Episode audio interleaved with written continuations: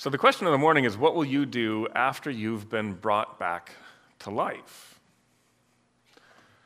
Or put another way, what will you do with the new life that comes to you? Now, most of us in this room, being currently alive, it's not a question that you've necessarily felt compelled to wrestle with yet. My hope is by the end of the morning, you'll feel differently. We're going to look at a story that's uh, the second story sandwiched in between three. But the first and the last story help us to know what to pay attention to in story number two. In story number one, Jesus and his disciples are in a boat going across a lake when a very severe storm comes up that threatens to capsize them. So the disciples, they wake up Jesus, who's sleeping in the back of the boat while the storm rages, I think trying to get him to help bail out the boat or to grab an oar. Instead, Jesus speaks to the storm, causes the storm to become calm, to become quiet, in response to which his disciples, instead of being excited and grateful, are, the story tells us, terrified. I think what they've detected, and what will be important as we go to story number two, is that they have experienced Jesus messing with a system that they felt was completely stable and undisturbable. Jesus has disturbed what could not, prior to that moment, have been conceived of as even being possible to be disturbed. So the structure, the foundation for their existence has been destabilized. Story number two, which we'll read about in more detail, but Jesus and his disciples head across the lake in a boat. They arrive on a beach. The greeting committee is a wild, monstrous man who throws himself at them, terrifies them. Jesus heals the man. After Jesus heals the man, the town comes out. So this man is alone on the beach. After he's healed, the town comes out, sees what has happened, and are frightened. Okay. Jesus then responds to this man. The man says, as Jesus prepares to depart, "Please take me with you." Jesus says, "No. You have to do two things. You have to stay here, and you have to tell your story." Story number three, they head back across the lake, arrive on the beach, and they are greeted by a large crowd who take them to the anti-monster. They arrive in a town, a crowd is gathered there, and they want to take Jesus, not to a terrifying man who threatens them with all sorts of disturbingness. They want to take Jesus to the daughter of the religious leader in their town, a lovely young woman who is the daughter of essentially the priest or the pastor because she's sick. They take Jesus all together to this place. Jesus heals her, brings her back to life. And he says to them, in contrast to story number two, don't tell anybody about what's just happened here. So as we go into story number two, we have these bookends that will help us make sense of uh, story number two. They'll help us know what to pay attention to because there will be a lot of distractors in this story. Okay? So here we have story number two. This is from the account of the life of Jesus that's attributed to Mark, chapter five, and it begins like this. They're in the boat, traveling across the water. They came to the other side of the sea, to the region of the Gerasenes. And when Jesus had stepped out of the boat, immediately a man from the tombs with an unclean spirit met him. He lived among the tombs. And no one could restrain him anymore, even with a chain, for he had often been restrained with shackles and with chains. But the chains he wrenched apart, and the shackles he broke in pieces, and no one had the strength to subdue him. Night and day among the tombs and on the mountains, he was always howling and bruising himself with stones. When he saw Jesus from a distance, he ran and bowed down before him. So if you put this story in the context of literary tradition, this man is a classic monster. He's someone who's large and powerful. He has superhuman strength. He can break chains and shatter shackles, and he lives in the realm of the dead. Right? He lives amongst the tombs. And he comes to Jesus and throws himself down before Jesus. So we're drawn into this story because of the fantastical nature, right? This is the kind of story we like to read. And a part of what makes it work is the extremeness of things, the living amongst the tombs, the mystery of a person who can break chains and shatter shackles. A part of what makes it work, too, is that because of the fantasticalness, because of the spectacle, we can feel pretty confident that that's not me. This is a pretty, you know, profound story of a different kind of person than myself. I can feel safe wading in a little bit more, because it's not me, it's not anybody I know, and so I'm interested, sure, what's going to happen next? But it's not relevant to me. It's not about me. I am not personally involved or caught up in this in any way. Which notion continues as the story spills out. So when he saw Jesus from a distance, he ran and bowed down before him. And he shouted at the top of his voice, "What have you to do with me, Jesus, Son of the Most High God? I beg you, by God, do not torment me." For Jesus had said to him, "Come out of the man, you unclean spirit." Then Jesus asked him, "What is your name?" The man replied, "My name is Legion," so a reference to a Roman garrison of soldiers. It would have been an oppressive presence. "My name is Legion, for we are many." He begged him earnestly not to send them out of the region. Now there on the hillside a great herd of pigs was feeding. And the unclean spirits begged him, "Send us into the pigs, let us enter them." So Jesus gave them permission. And the unclean spirits came out and entered the pigs. And the herd, numbering about two thousand, stampeded down the bank into the sea and were drowned in the sea. So the fantasticalness continues, the spectacle. We have a healing that's a, a, a Jesus causes somehow to flee from this monster. Hundreds, perhaps thousands of impure spirits, and he sends them into, oh, a herd of pigs who rush down and die in the sea. So strange, mysterious, lots to ponder and wonder about. But it also is, again, a story that is far distant from you and me. This is a kind of monster who I will never be, who I will certainly never produce. And it's a kind of being relieved from having been a monster that is unimaginable to you or me. It's not anywhere in our experience. It is irreproducible. It is not a kind of thing that you would know how to do or that I would know how to do or that any of us ever, have ever come into contact with. It is a unique person experiencing a unique mechanism of getting better that will never come to us. So again, it's like interesting and fascinating and, ooh, I want to read more, but then I move on. Except that the story continues. It says, the farm workers ran off and told it in the city and the country. Then people came to see what it was that had happened. They came to Jesus and saw the man possessed by demons sitting there, clothed. One translation says, fully clothed, and in his right mind. The very man who had had the legion. And they became frightened.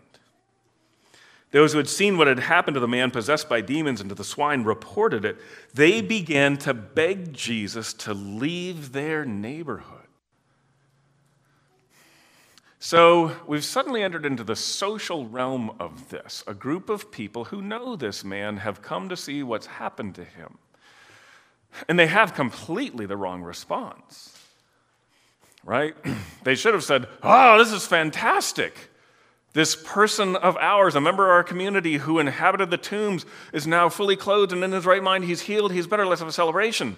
Let's have an after synagogue potluck. Let's, you know, bring people together. Let's get all the other people who are similarly afflicted and bring them to Jesus. Surely there are others. Let's get them in a line. But instead, they're frightened. The word, again, is similar to the disciples' response to Jesus quelling the storm. They're terrified. rather than giving Jesus a celebration dinner, they say, would you please leave?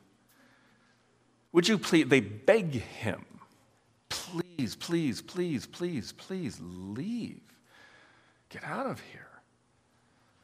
And so the question is, why?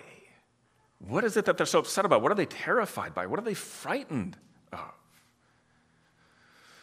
I think there's a little bit of a clue, again, in the preceding story of the storm. It seems to me that in the social domain, Jesus had done what terrified his disciples in the realm of sort of nature and the cosmos. He has disrupted a system that was not supposed to be disrupted. He has disturbed something foundational, elemental to the existence of this community that they couldn't have even conceived of as having been able to be disrupted. So there are two social practices that I think are coming into play here. One is called scapegoating, and the other is called gaslighting. They're kind of, they're similar concepts. So in scapegoating, a group of people who are in some state of crisis, where they themselves are feeling diminished, something isn't quite right, and so they are feeling, a community feeling, both kind of collective and individual insecurity, uncertainty that's manifesting as decreased sense of self, and that also produces the desire to take it out on others.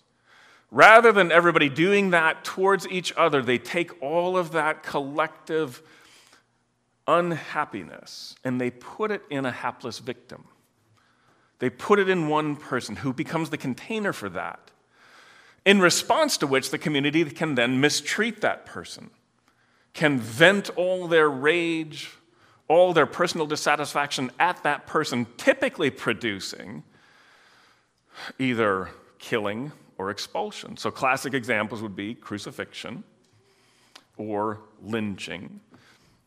In the religious domain, excommunication. Gaslighting is something that's similar. Here's a description of gaslighting. Gaslighting is a form of manipulation that often occurs in abusive relationships. It is a covert type, so a hidden type of emotional abuse in which the bully or abuser misleads the target, creating a false narrative and making them question their judgments and reality. Ultimately, the victim of gaslighting starts to feel unsure about their perceptions of the world and even wonder if they are losing their sanity. Gaslighting typically leads to confusion, loss of confidence and self-esteem, uncertainty of one's emotional or mental stability, and a dependence on the perpetrator. See, if we've been paying attention in this story, there actually are a lot of clues that this man who seems to be uniquely and independently afflicted and who experiences an irreproducible healing is actually an essential part of a system. When we see where he lives, he doesn't live just in the wilderness or on the beach or out in the woods. He lives in the tombs. He inhabits the realm of the dead of this community. And they have been trying to constrain him, right? They interact with him regularly, trying to hold him down, trying to control him. He will not be controlled by them. The name Legion of what afflicts him, it's a direct mm, allusion to this group of oppressive soldiers that probably marched through the towns that these people inhabited. But then there is again their disturbance, their fright, their resentment of him being taken away. Oh my goodness, they say, what will we do? We will now have to face what we have produced in this person. And if this is the case, if this is what is going on, if this monster is not some independent, autonomously operating thing, but is a product of a system, so much of what is going on in this story makes sense. And it is also something that I think you and I experience all the time. Rather than this being a one-time occurrence that happened long ago that's kind of fascinating, it's what all of us do all the time. We are always either being monsterized by somebody around us or creating our own monsters for our own sake. When I think about David's message not that long ago, about, you know, he asked the question of us, how do you, how does, how do you think God views you? Like, does God think you're good or bad? And most of us kind of thought, well, we, we think God thinks we're pretty good. But then when you look at what religion, what Christian religions have said about human beings, I inhabited in one in my youth that posited essentially that all human beings are through and through monstrous. Right? That was what was put in me by my Christian religion. And I still remember the moments that this man seems to be having of waking up out of that insanity and coming into being redignified, being clothed again, and coming into an accurate perception of what is the case about me and what is the case about my world and where did these voices inside me come from? They didn't come from me. I don't think they came from God. And oh my goodness, what a relief to have them be gone. What is happening in this man is what we do to each other all the time. It is what we do to groups of people all the time. We put lies in them. We put our disturbance in them. We cause them to inhabit our realms of the dead, to produce harm against themselves, to believe what we want to be the case about them. And so suddenly, to me, this is an amazingly relevant story for all time. And so then you come to this moment, right? So they're begging Jesus to leave. Oh, would you please go away? You're messing with things, and pff, we won't know what to do going forward. We don't want to see ourselves. We don't know how to live without this. It says, as Jesus was getting into the boat, the man who had been possessed by demons begged Jesus that he might go with him. But Jesus refused and said to him, go home to your own people and tell them how much the Lord has done for you and what mercy he has shown you. And he went away and began to proclaim in the Decapolis, this ten cities region, how much Jesus had done for him, and everyone was amazed. What a moment, right? It seems like a pretty reasonable request on the part of this man. He has come back into dignity, come back into right thinking. The language is powerful, fully clothed and in his right mind. It's interesting that the, the outcome of having these entities in him being sent away is he thinks clearly. He perceives clearly. He perceives accurately. He understands what has been going on. He can interpret the world around him rightly now. And his first request, not surprisingly, is, ah, please take me with you.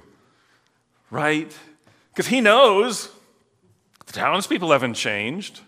They're kind of upset, actually. They're not happy.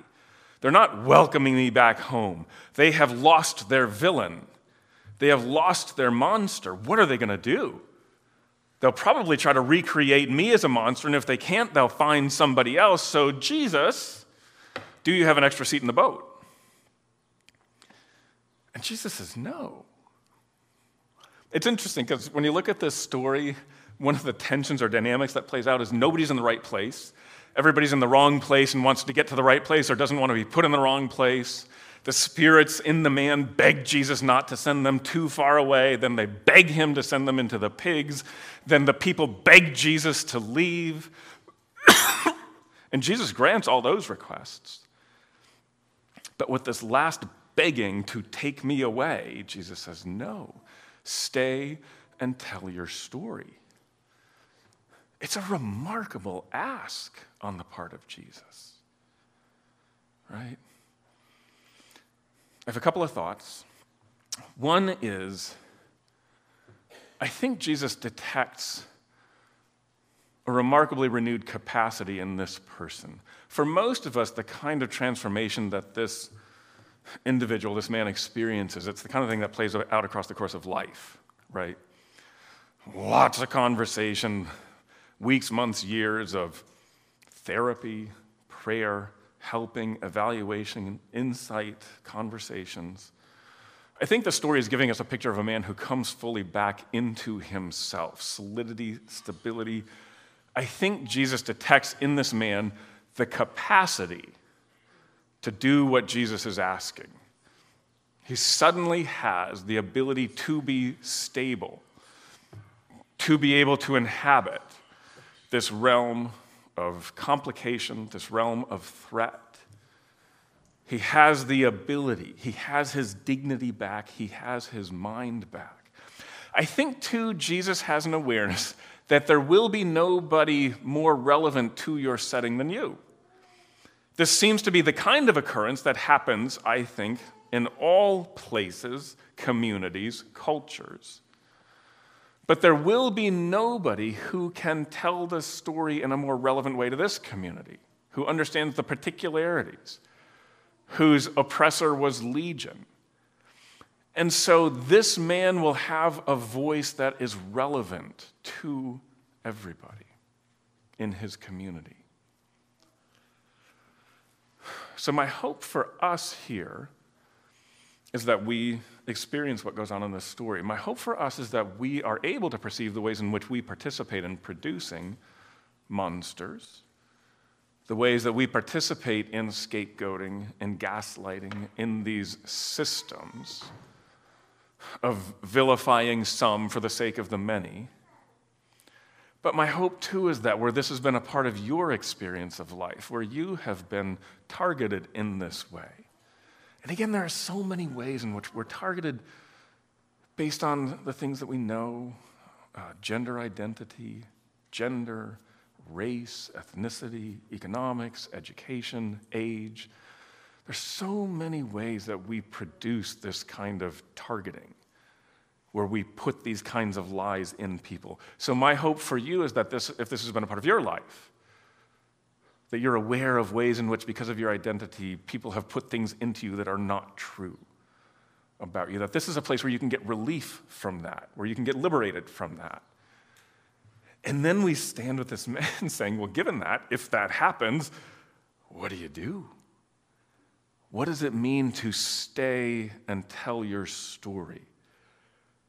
Who's going to hear that, and how will they hear that? Will it be those who've been perpetrators who are willing to let that go? Certainly there will be people like you who have suffered similarly in your setting, where if they hear a story of liberation, they might have hope. They might believe that I could emerge from this too. Right? I think that's the invitation for us from this story here. So I'm going to bring us into a moment of reflection, just of quietness, um, and just invite you to find yourself in this story, um, to give a moment for Jesus to stir your thoughts, to come to you. So Jesus, here we are. Uh, we inhabit all elements of this story. We're so often both those who produce these systems and those who suffer from them, those who put lies in others and those who receive them. We long for your liberation. And then we long to be storytellers, Jesus. Help us, give us a vision for that, for this as a part of our life. Where would this happen for us? How would you have us just inhabit this? So come to us, Jesus. We give you these few minutes.